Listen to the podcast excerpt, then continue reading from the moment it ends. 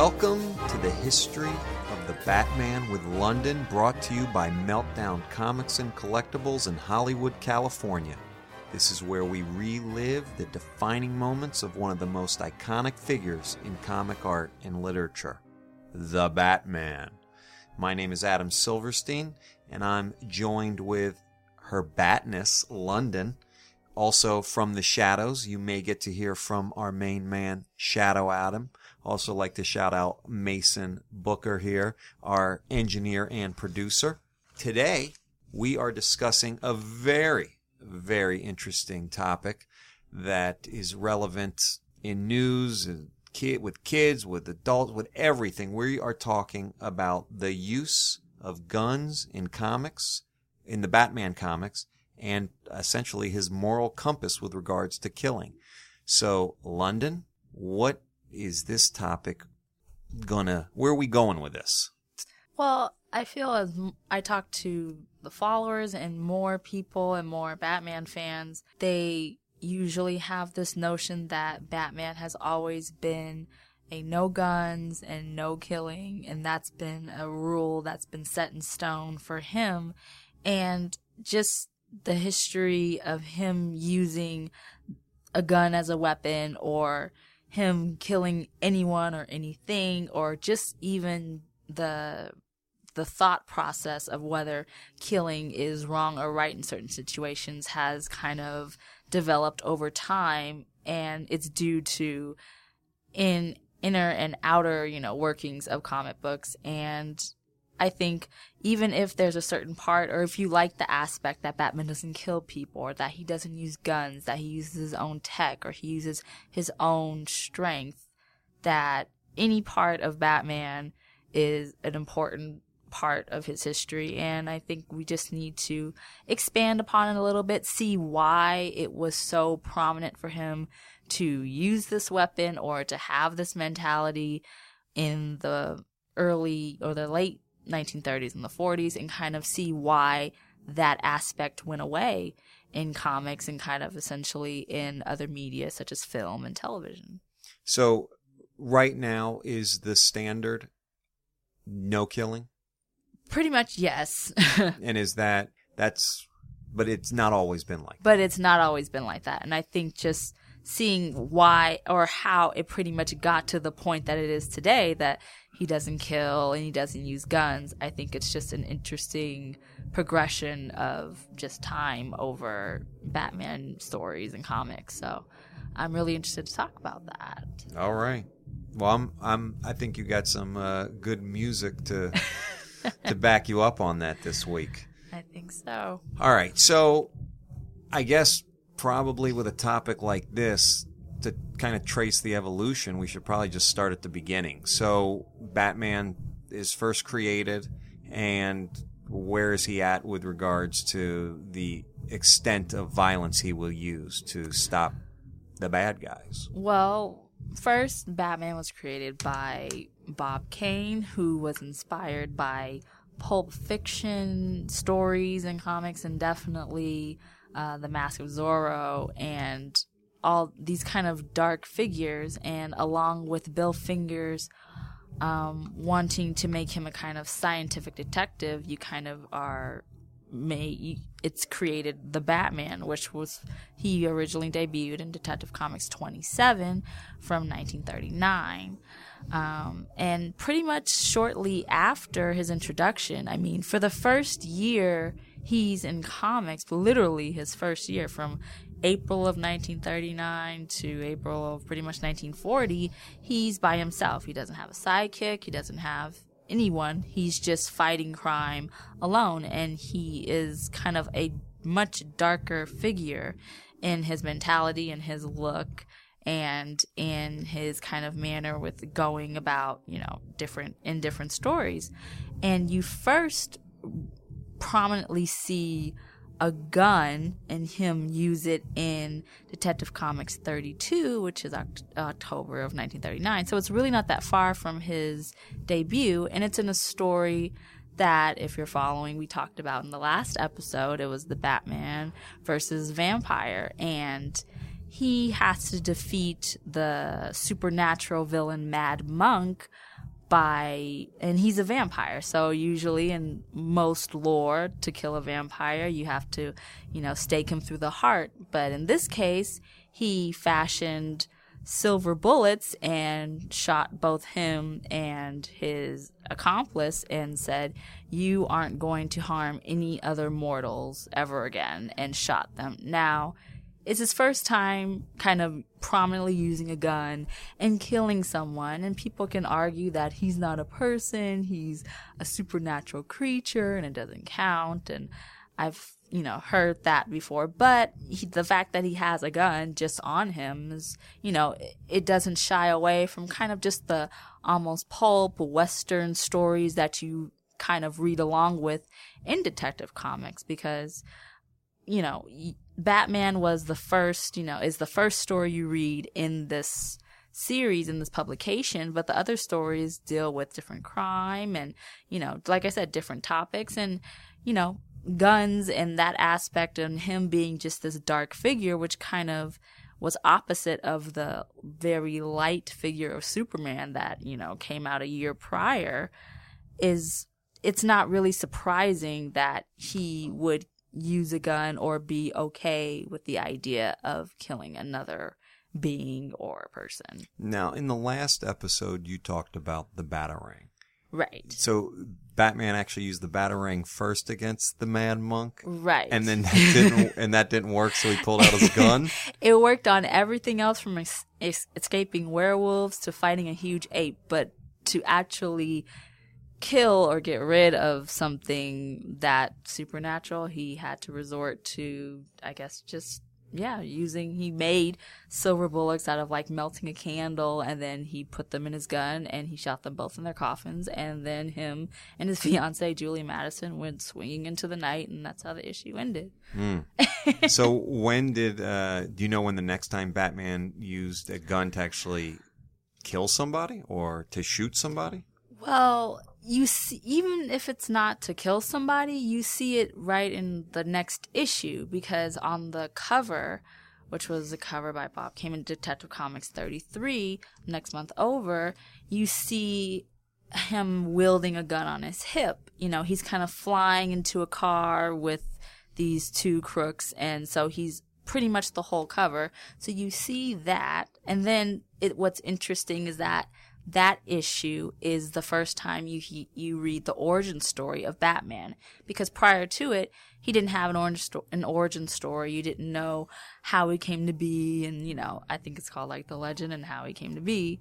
And you see that pretty much they're walking home from the theater and this random mugger wants to take Martha Wayne, his mom's pearl necklace, and then Thomas Wayne puts up a fight, and then the mugger shoots Thomas. And even though in this first origin she kind of dies from shock, Martha Wayne passes away as well.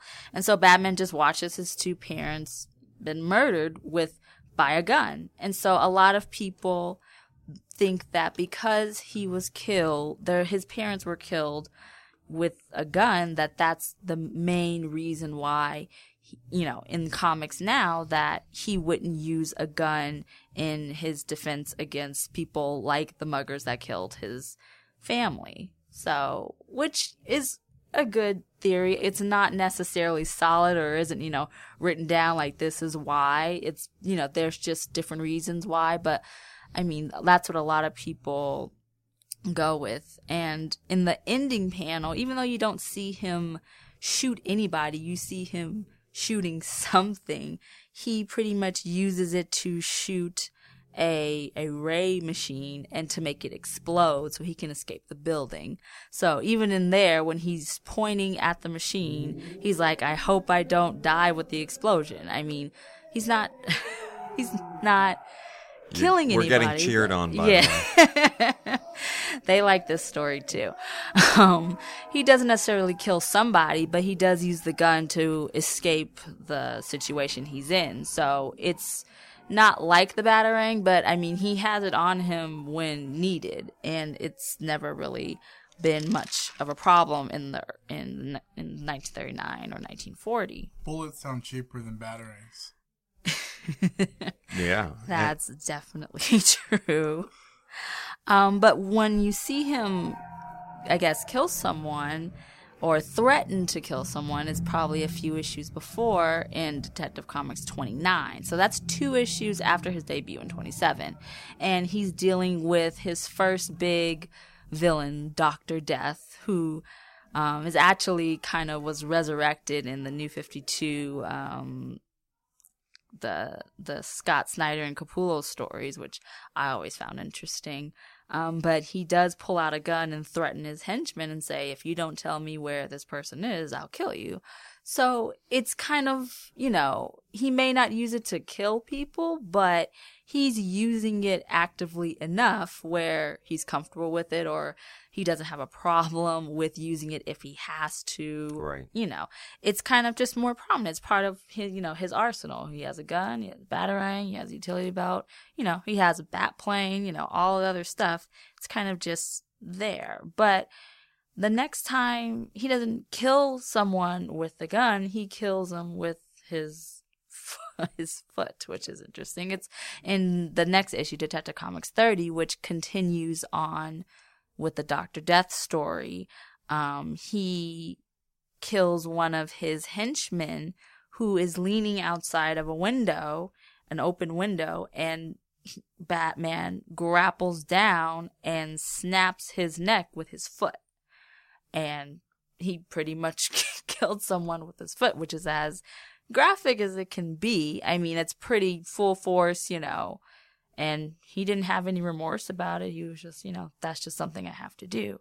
So you kind of see. That is actually Uh, pretty shocking. and even looking at it, I mean, you know, the panel itself, when his foot lands on his neck, there's a, you know, the big, you know, automatopoeia says snap. I mean, mm. it's very graphic, but then he just keeps going. It's not, you know, a moment of, oh no, I killed somebody or I did something. It's like he is a bad guy. He needed to go, you know, and I have to continue on with my mission of stopping Dr. Death. And he doesn't have anyone with him, a Robin character yet. He's on his own and he's just being, you know, anytime any crook sees him, he's like, oh, it's the Batman. It's this. He's just a very dark figure. It's almost like a early version of the Punisher. Right. Um, even though in every, you know, every issue, he pretty much knocks them out, you know, makes them Right. unconscious. Not you as extreme as Not as Punisher, extreme, but definitely. but willing to use that type of force. Exactly. He's not withholding that, you know, because, oh, he thinks it's wrong. He uses it when he needs to. Um, and you still see like the imagery of the, of him wielding a gun in Detective Comics 35, which starts in January of 1940.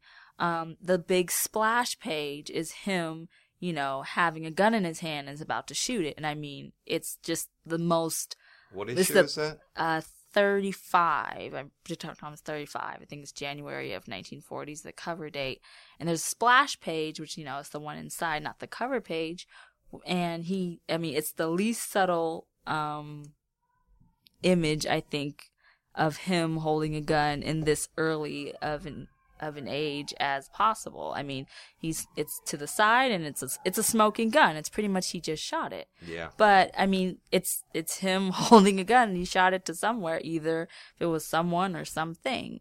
Um, but really, after that panel, um, you know, you you still continue to kind of see him use a gun in the next issue, in issue thirty six, and he's kind of using it to actually summon the police. He's trying to get Commissioner Gordon's attention because at this point there's no bat signal.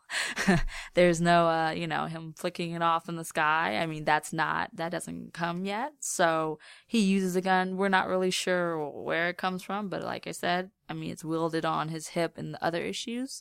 Um, it really doesn't have a significant change until Detective Comics 38, which comes out in April of 1940, is when Dick Grayson first debuted as Robin the Boy Wonder, and he gets his own origin story.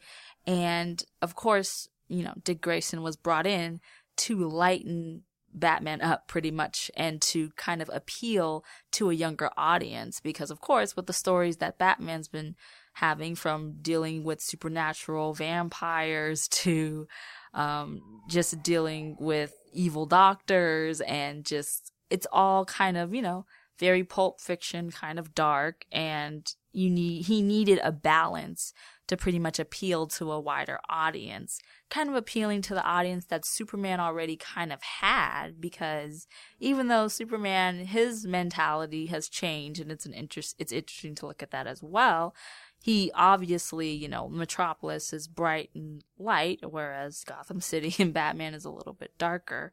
Um, but once Dick Grayson kind of came in, then that's when you kind of see, um, Batman and Commissioner Gordon and Robin starting to say, you know, you don't really use guns in a fight. Although you see, you know, them using guns kind of in a more, um, World War II propaganda and the, you know, in 42 and 43 and 44.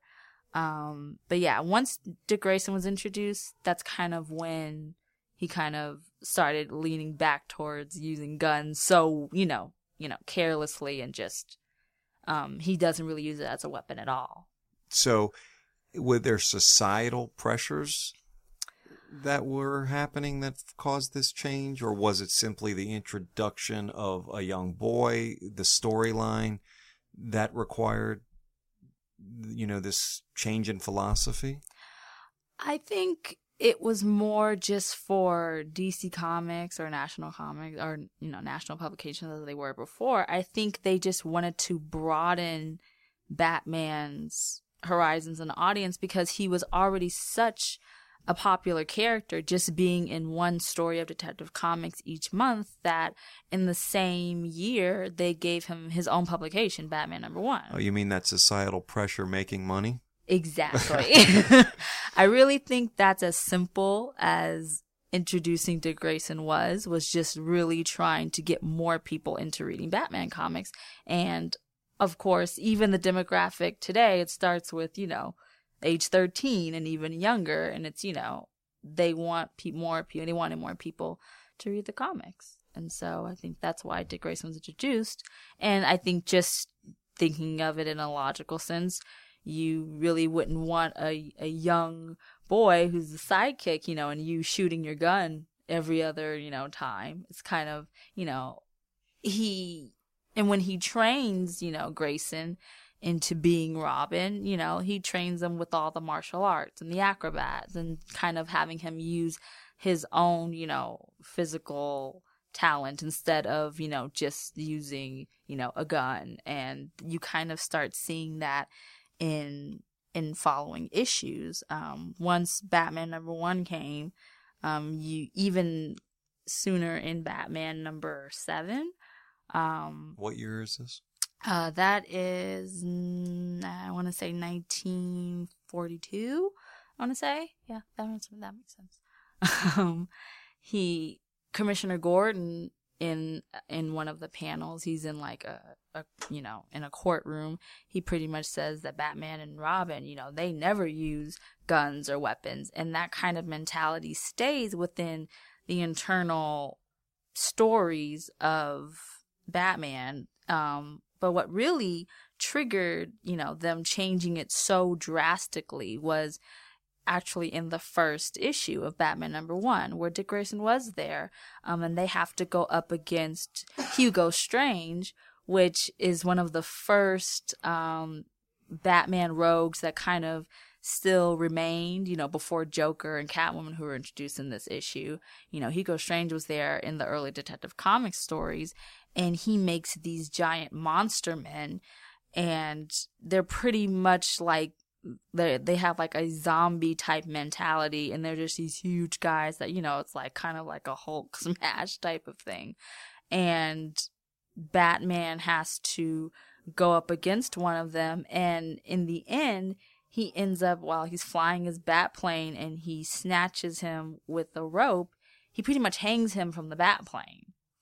And you see his body just there and then he says it was but he was better off this way So even that panel, and Robin was involved in the story and everything.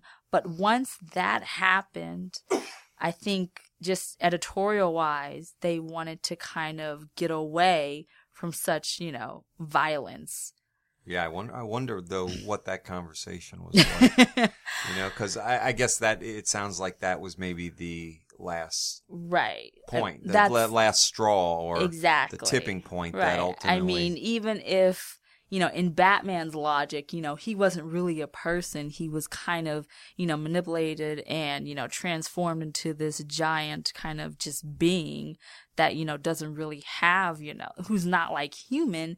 You know, he may think like, oh, okay, well, it's fine to kill him, you know, because he's not, it's better for him this way. Having that mentality that pretty much stopped after that incident and moving forward, you know, in the 40s, the most you would see Batman, you know, with a gun is pretty much on World War for World War II propaganda, which was trying to get people to buy war bonds to support the troops. Um, there were issues like there's Batman um, number 15, which is a little bit after. Uh, it's kind of like mid 42, 43, like early 43. And Batman is holding a rifle and is shooting it, but it says keep the bullets flying, you know, go with, you know, keep and buy war bonds. I mean, it was stuff like that. And same thing with World's Finest with Superman, Batman, and Robin. And same thing with Detective Comics. At that point, after, you know, it was after World War II, you didn't really see Batman using a gun or really, you know, using it in that way. And it really shifted once the 50s started. real, real quick, did Batman fight in World War II? Ah. I mean, I know Captain America. did. Right. Captain America did, but Batman, no. He wasn't necessarily drafted, I don't think, in any Well, of that. he. I don't think he was drafted. I mean, but maybe he went over to, you know, bust some Nazis or something. But no. The only time he would really deal with Nazis is if they were secret spies coming into Gotham. Yeah, okay. That's the only time he really had interaction, which happened a lot in those stories. so he was fighting the war. So he was fighting the war, but just on his home turf, but then telling everyone to go out and still support the troops that are overseas. right. So he was. Did he kill any of those? Any of the Nazis? And that's what's interesting is that, you know, when Batman fights, you know, and especially in the 40s stories, you know, you kind of, there's a very thin line between knowing whether he killed them or if they're kind of unconscious because you kind of just don't see them anymore. so it is a total possibility that the random crooks that he fights, you know, or if he's fighting them and then he pushes them off, you know, a building, he technically killed them, you know, or, you know, they, he pushes them in front of like a moving train or he falls into the ocean. I mean, you would think, okay, those were fatal, um, you know, fights. So, and that necessarily didn't really bother anybody or Dick, you know, wasn't like, oh, gee golly, you just killed somebody. It, that never really came up, but more of him not using a gun was really implemented into a lot of different comics at the end of the 40s and kind of the early 50s. Um, yet you still kind of saw him use them in kind of random situations.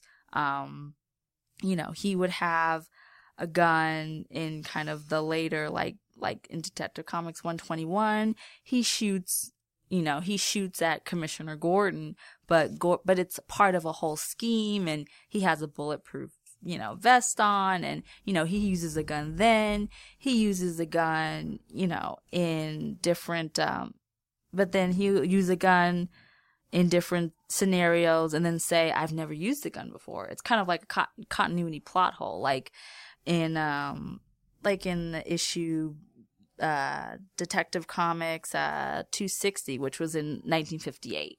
You so know, real, kind real, of, real quick before you go there. Definitely. So there's a golden age of comics, right? Right. And that's up to the early 50s. right. That's pretty much like to, I would say 54.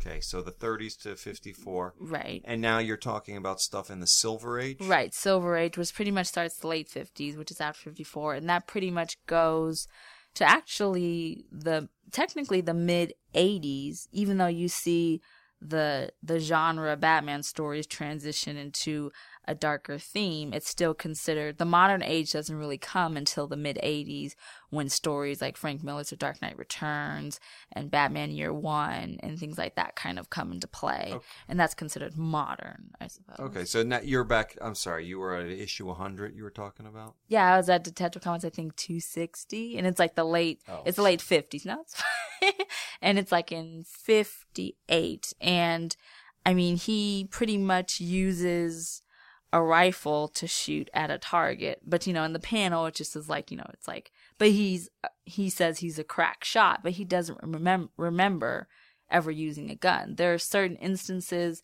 in the 50s that kind of wash out that the 40s and you know his first year ever happened you know it's kind of like they're trying to ignore the fact that he ever even used a gun and in some and then there's this one issue batman number 65 where um he's talking to a governor and he's giving him a license to carry a pistol.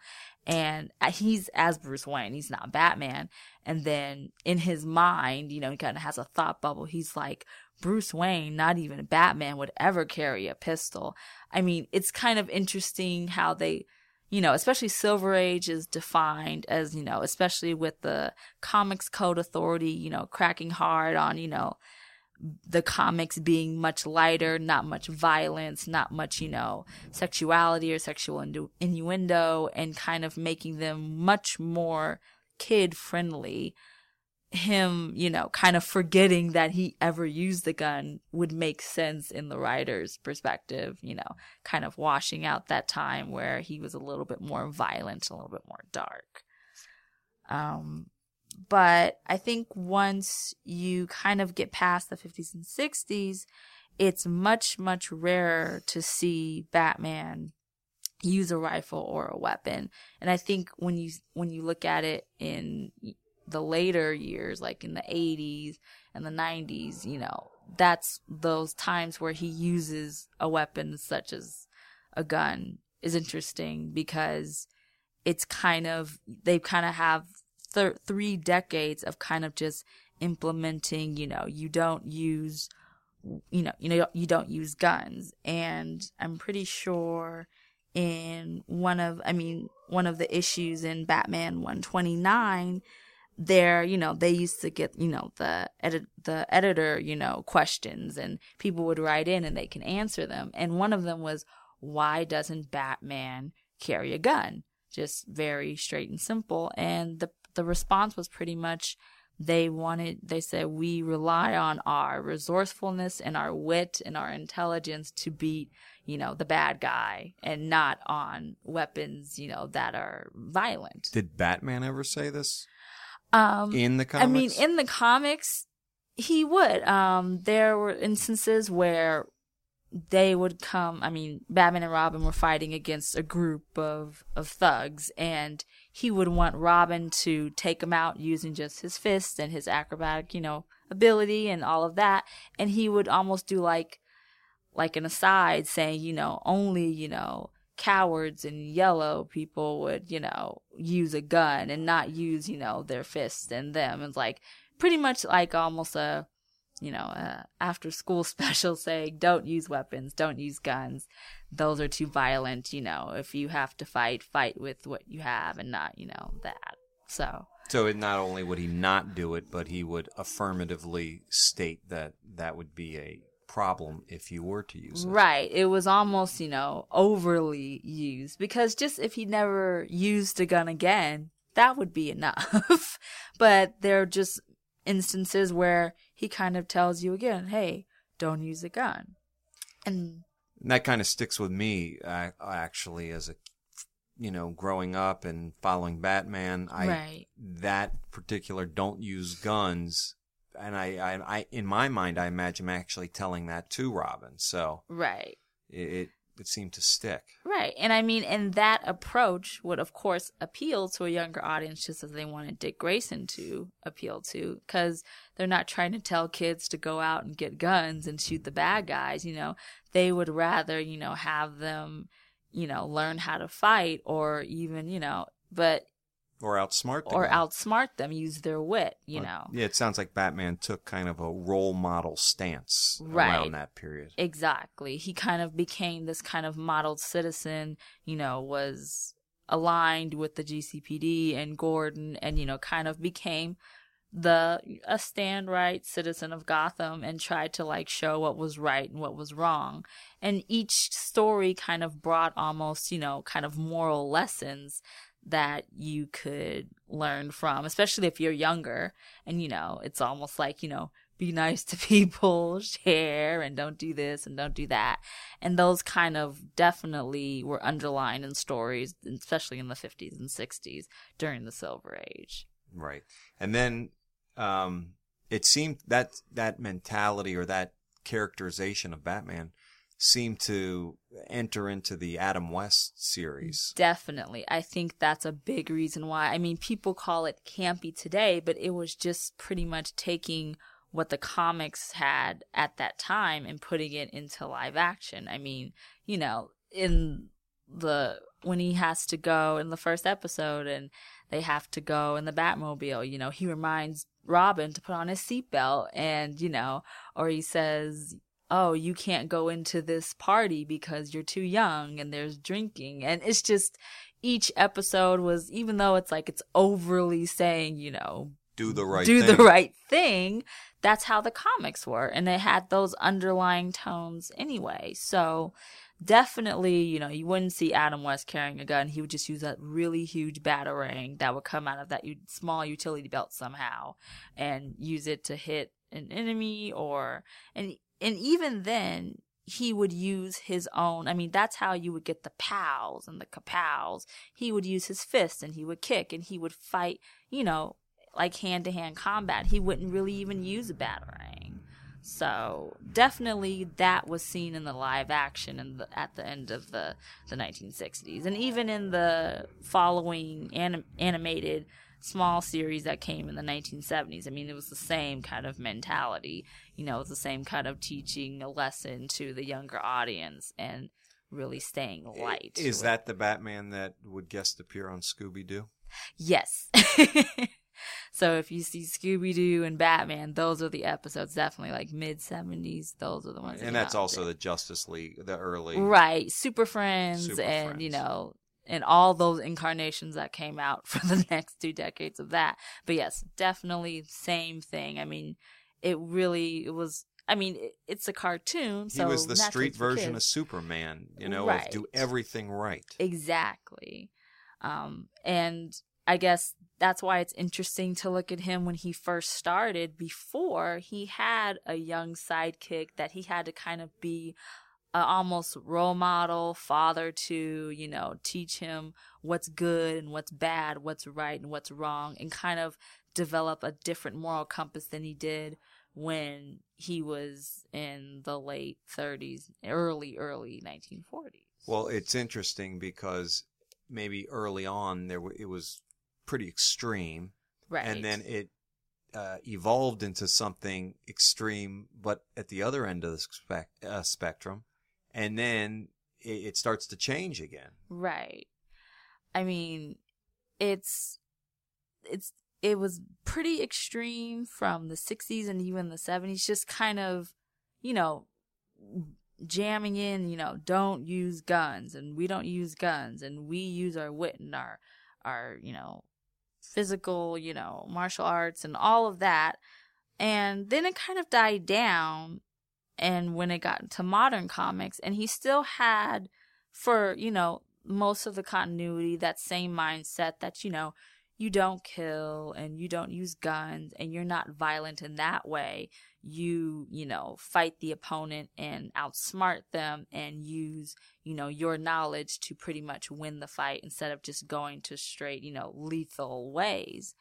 Um, and then you see in the mid 80s when Frank Miller comes with The Dark Knight Returns in 86 that he just, to protect, you know, these group of children, he just shoots off rounds of bullets, you know, at the opponent. And even though it's argued, oh, well, they're rubber bullets, so he wasn't killing them or anything, just the visual fact. It hadn't been around It hadn't years. been around for years. And so that was something that was really extreme at the time. And it kind of played into how Frank Miller, how much The Dark Knight Returns, whether you're a fan of it or not, was groundbreaking in the sense that it introduced a lot of different factors that you know Batman had kind of been wrestling with, such as using a gun, you know, and Are there people who aren't fans of that? oh yeah, Really? and there are people who are just fans of that arc and nothing else of Miller's. You know, they may not like Sin City or any of the other things that he's done or Daredevil or any of that. They may not, you know, they might just like that. There, it's, but there are people, I mean, I've come across people I've talked to who just don't, they're like, I don't know why there's so much, pretty much hype about The Dark Knight Returns. I don't know why it's so important. And, Mm. you know, and that's almost that's almost something that could be another episode in the future. Definitely just focusing on that. But the visual fact of him using pretty much a rifle gun and just going off rounds and rounds and rounds, that visually was a real big, you know, that just kind of concerned people a little bit. They were wondering, you know, are we going back to him, you know, shooting people and using guns and but really it's even though it wasn't you know such you know every issue telling people you don't use guns it was kind of more subtle you know the 80s kind of went on and the thing that kind of came up um was the year later when batman year 2 which was in 1987 Who and um I know Alan, Alan, uh, Alan Davis did the art for it, um, and it was in Batman 575 through 578. And the covers themselves, visually, it was um, daunting because the fir- the two out of the four covers had Batman holding a gun, and in 575, I mean, he's just holding, you know, he has a gun and he's just holding it and he's just standing there. So it's kind of, you know, you don't know what's going to happen in the comic. You don't know what the story is, but all you see on the cover is Batman holding a gun. And it was looks, written by Mike Barr. Mike Barr there, Mike W. Barr. There you go. That's right. Um, and pretty much in the story, Batman struggles with using a gun and killing because he comes across Joe Chill, who is introduced as the person who murdered his parents, Thomas and Martha Wayne. And he still has Joe Chill's gun pretty much in his house, and he's never used it or anything, but he just goes back and forth pretty much between these issues, contemplating whether or not to use it because he's just struggling so much. And in the end, he doesn't use it. He doesn't use it against Joe Chill, you know, but just the fact that it was something so bothersome to him or kind of him, you know, going against, you know, should I get vengeance by killing the man who killed my family?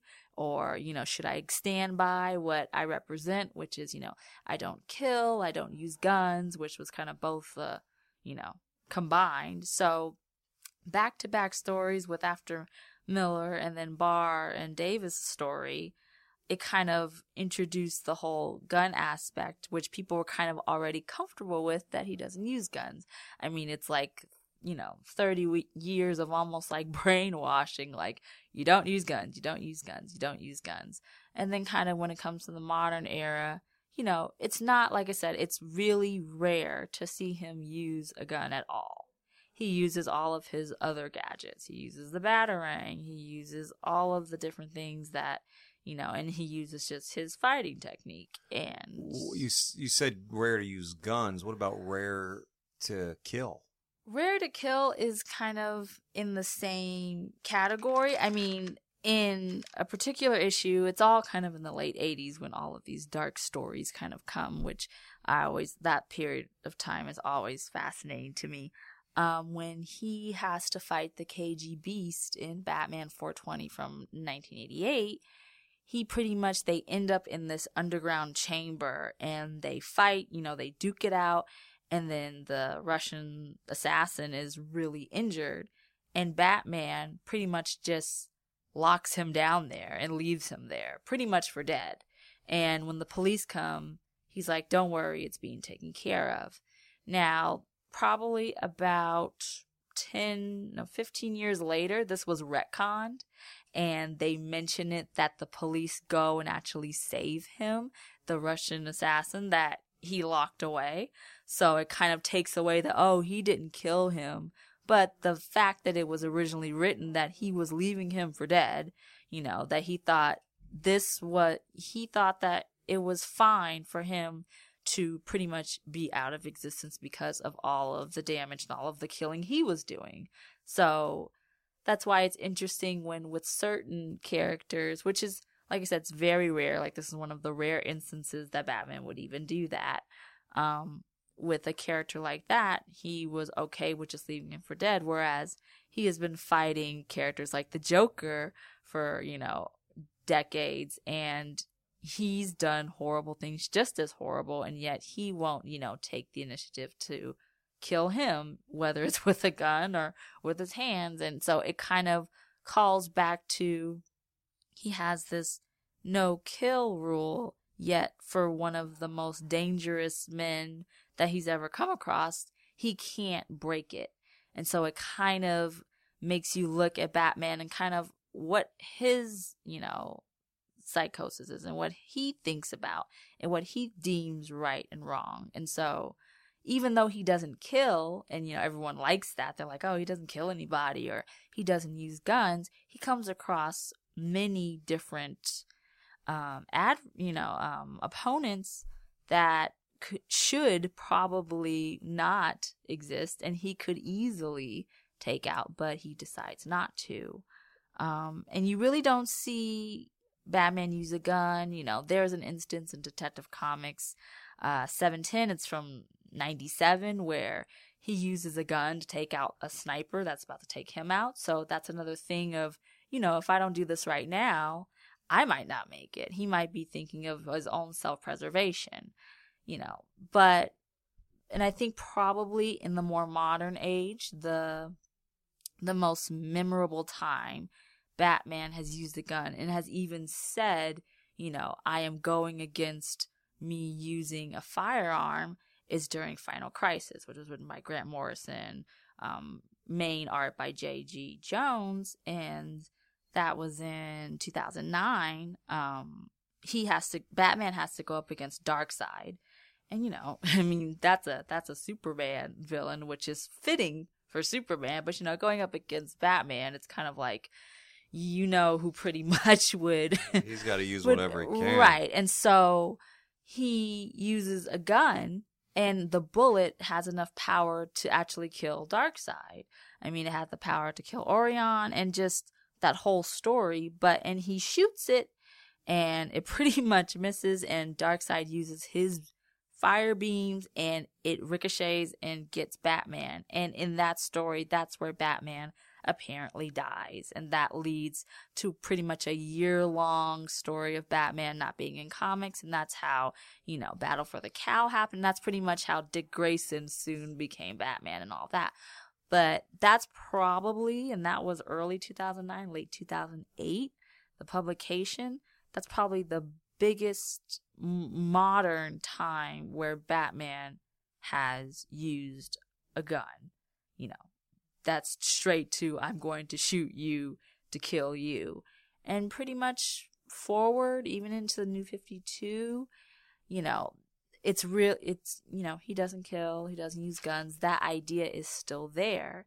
Um, and I always found it interesting that in Final Crisis, they did a gun to kind of try to have him against Darkseid because right before then, the Christopher Nolan films were out. And I know a lot of time for a lot of comics. Um, Batman Begins and The Dark Knight essentially kind of influenced a lot of comics. And that's where it kind of originally started. You know, he doesn't, I mean, once he was trained, you know, by Ra's al Ghul and the League of Shadows and all of that, and pretty much you know, was making himself his own, you know, what he wanted to be, Batman, and training in the Batcave and making Batarangs and making his own tech and, you know, in combination with Lucius Fox and, you know, Wayne Enterprises and all of that, you know, it was implied, you know, throughout the series that he doesn't need a gun. He doesn't kill. And since the Nolan verse is pretty much a lot of people's introduction to Batman, since it went on from 2005 2012 i mean that's a really long period of time you know for something to kind of take over that type of media to take over movies. I think that's where a lot of people who don't read comics they just that's where they get okay batman doesn't kill and he doesn't use guns. And so when you tell somebody well he did use guns and he did kill at some point and even in the later years they're like no mm-hmm. because you know, he doesn't have to, and, you know, he has this and this and that, and that's against his moral code, and, you know. So interesting. I, I mean, when you think about it, or what I've been thinking about, is that if Batman will not kill, then Bruce Wayne would never vote for the death penalty. That's true. I mean, because I mean, isn't yeah. that what you, I mean? When we think when you think about the death penalty and what right. that is, that is we have enough evidence to determine that you've done something that requires you to die.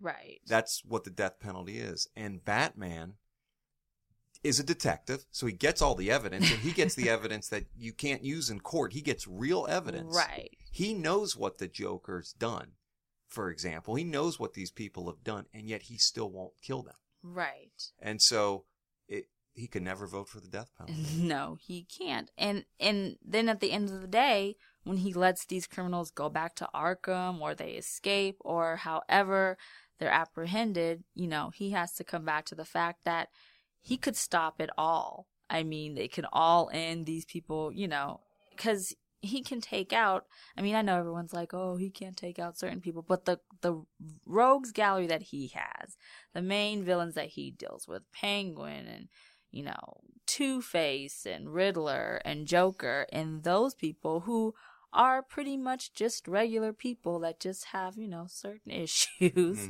and they have their own way of crime.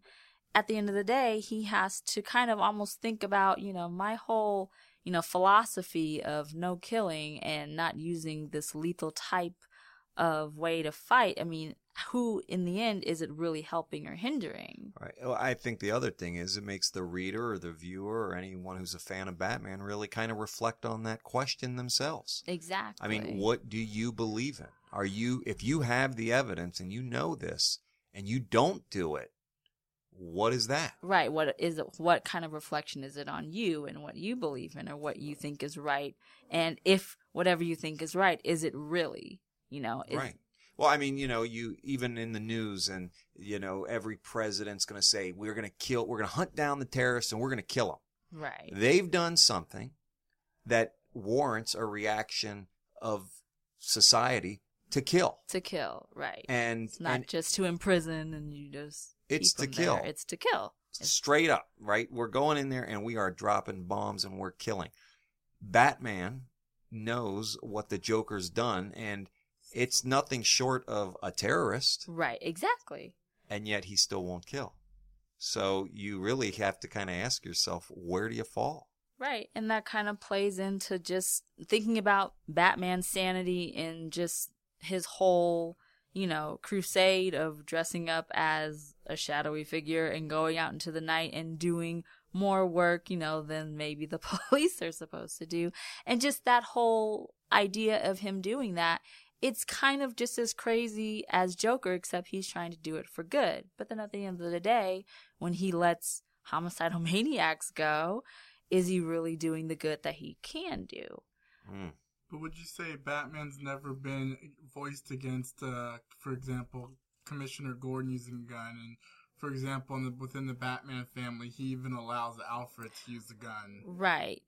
It's something more personal. It's not necessarily just a society just shouldn't use it, but as, you know, comics have kind of evolved and become more modern, you know, he'll let like the only person pretty much in the Batman family he allows is Alfred to use a gun just in case someone invades the Batcave and, you know, even though Alfred ha- is tactical himself and can fight, you know, he's still like, if you need to, you can use it. And of course, he is fine with the police force and and Gordon using a gun, but it's more, I think, on a personal level, which is why I think people use the theory that his parents, you know, were killed with a gun and he would not do that to someone else and he would find a better way to bring them to justice than using that weapon that tr- pretty much transformed him into the hero he is now.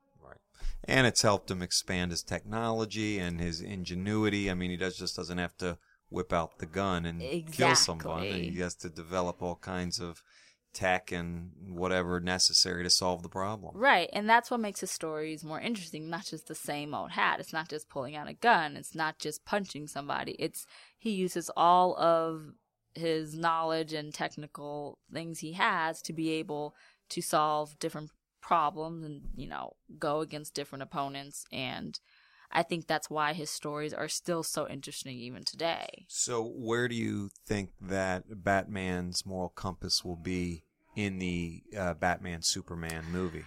It's interesting because if you look in one of the scenes, we were able to see it in IMAX on the day, on that Monday that they were showing it all over the US. And you can see all of the little details that you can't see on your phone or your computer really clearly. And when Batman is standing atop of the building, it's not an antenna that he's holding on, he's holding a sniper rifle. So it's kind of interesting to see kind of where and just from how what you see in the 2 minutes it's it's it's very little but you see that he has rage that he feels powerless that he has a vendetta against Superman or whoever else and maybe he's using all of the resources he has to maybe take him out and that could be using a gun Mm. So, And- stay tuned for that, right? definitely So, uh, again, I am a not a DC guy. I um, I'm just I just don't read them as much. So, tell me in just a quick minute, Convergence. What is that about, real quick? that's Is that just a whole new revamping it's a whole, it's pretty much a whole new revamp of the DC universe. It's kind of like they had this era of New 52, which is a soft reboot, started September 2011, and they pretty much are just Wasn't that supposed to be a hard reboot? yeah, but they but the editors called it a soft reboot so they can keep the stories such as the killing joke and kind of things that happened before the reboot and they want to keep those storylines within the continuity. Okay. So that's why it's not a hard reboot. So they kept the stuff they really liked and put it in the stories and yet they changed certain backgrounds and introduced new characters and pretty much those universes are kind of almost compiled um, and I think this is all due to Brainiac into new and older universes, which is why you'll see a Batman from today with a Batman that was from the late 80s, or you'll see a Catwoman from, you know, today and you see her in her silver age. And they're pretty much trying to see how these different universes coexist with each other. And it's kind of interesting to see the dynamic, you know, because you get to kind of relive the different heroes in their, you know, older universes or um, continuities, I suppose. And And so, when Convergence is done, will there be one single Batman? I believe so. Okay, and and that then- is what everyone thinks. so that Batman. And even Batman right now is a different Batman than it was before because as of right now, Batman is considered, well, Bruce Wayne Batman is considered dead from the last issue of Batman number 40. And so going into the recent comics, it's someone else that's being Batman. So, How's his moral compass? um, it's it's not necessarily lethal. I mean, he's pretty hardcore. you know, but it's not. I don't know if he'd be wielding a gun, but the type of Batman that's here right now, he's kind of using more tech. Like he's kind of almost using like a suit, kind of like it's kind Like of robotic a, little bit. A little uh, Tony It's- Starkish. Exactly. I didn't want to go there, but you did it. Uh, So, but yes, it is very kind of Iron Man like. So he might have some, you know, little things on there that might be considered lethal. You might have little things, and and I mean that you kind of even see that in the Nolan verse. Even though he's no guns, no killing, you know, the Bat Pod and the Tumbler and all those have little missiles on them, have things that make buildings explode, which could ha- possibly have people in them. I mean, there's still lethal stuff that's within the Nolan verse, but it's very central to Batman himself. It's very central to no, I'm not going to use a gun, and I'm not going to kill purposely. With, without giving away any spoilers, this new Batman usually carries a gun on the regular. Right. So it it would not be shocking to see that in the comics, but it's a completely different Batman. It's not necessarily the Batman that's, you know, the one that we all know. So, so the Bruce Wayne Batman that eventually comes back. right. I I think he'll still be, you know, I'm not going to kill, no guns. I think he'll still be there. What is your Batman preference? If you could have, if you could have a Batman preference, where would he be? Either with guns or moral compass, or You know, I I I mean, I am a fan of the golden age, the first year Batman. Now him from 1939 to 1940. I really like that because that's the root of what Bob Kane and Bill Finger wanted. You know, that was the original, you know, type of hero, type of vigilante, type of dark figure, type of pulp fiction type character that they wanted to, you know, be in comics. And I personally don't have a problem with him using guns. However, I do like the fact that he expands on his tech and that, you know, he uses all of these different types of ways to, you know, beat the bad guy. And it's not just, and none of it is superpowers, which has always been a thing with me. And yet he still has to deal with the, his emotions and, you know, his mental state of knowing whether or not I should kill this person or not. I that's why I always really like the Batman and Joker dynamic because one pretty much cannot coexist without the other and one refuses to kill the other. So I don't I wouldn't mind if he used guns. I wouldn't be mad and I wouldn't mind if even he killed someone. That's not really a thing with me. I just like to keep it where he's aware that he's not killing and what that kind of does to him and how he proceeds with fighting crime in Gotham. I think that's always an interesting dynamic to look at when reading the comics. all right, fascinating stuff. Any? uh Wow, I mean that's a lot. I think we we talked about it, some really good stuff.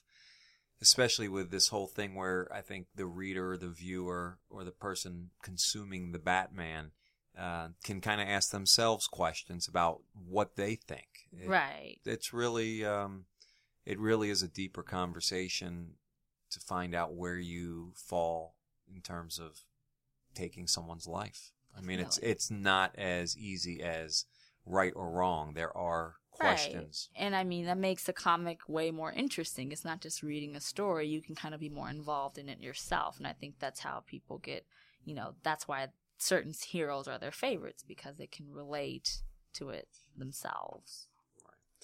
So now we've uh, we've hit some major topics about Batman these first first four episodes. Uh, you have been generous enough to actually uh, allow listeners, if they want, to make suggestions on certain topics that you can uh, research and then talk about, or if they have questions, you'd open uh, the show up to that. So, where can can you be reached? Definitely the easiest way to reach me is at my email at historyofthebatman at gmail.com. Or if you are a follower on Instagram, instagram.com slash history of the Batman, you can send me a direct message and I will definitely respond. I am open to all suggestions and any topics or any questions you guys have. Definitely hit me up at my email, historyofthebatman at gmail.com. Awesome. Thank you, Londyn. And uh, anything else that you want to let the listeners know about? Um, I've been thinking about the next episode, and it's something that has actually been one of my favorites to talk about on the Instagram account. And I think I'm going to bring it to an episode, and it's called The Myth of the Batman God Complex. And we're pretty much going to go over 10 times that Batman has been defeated and go over why because i think a lot of people think that batman he's so resourceful and he's so brilliant that he cannot be beaten by anybody and we're going to debunk that theory Ooh. in the next episode so that's what you have to look forward to That is awesome. So thank you for sharing. As always, it's been a pleasure, and I know that the listeners are excited for the next episode. So please stay tuned. We'll come back to you next week with the history of the Batman with Londyn, brought to you by Meltdown Comics and Collectibles. This show has been produced and engineered by Mason Booker. I'm Adam Silverstein from Meltdown Comics. We have Londyn and our favorite guy lurking in the shadows, Shadow Adam. Thanks again for coming. And uh, we'll see you next week. hey thanks guys